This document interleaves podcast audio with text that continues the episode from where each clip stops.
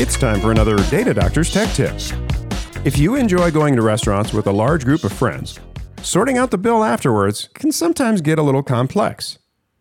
There are a number of apps available for just this situation, but you don't have to take up space on your phone if everyone agrees to pay the same amount.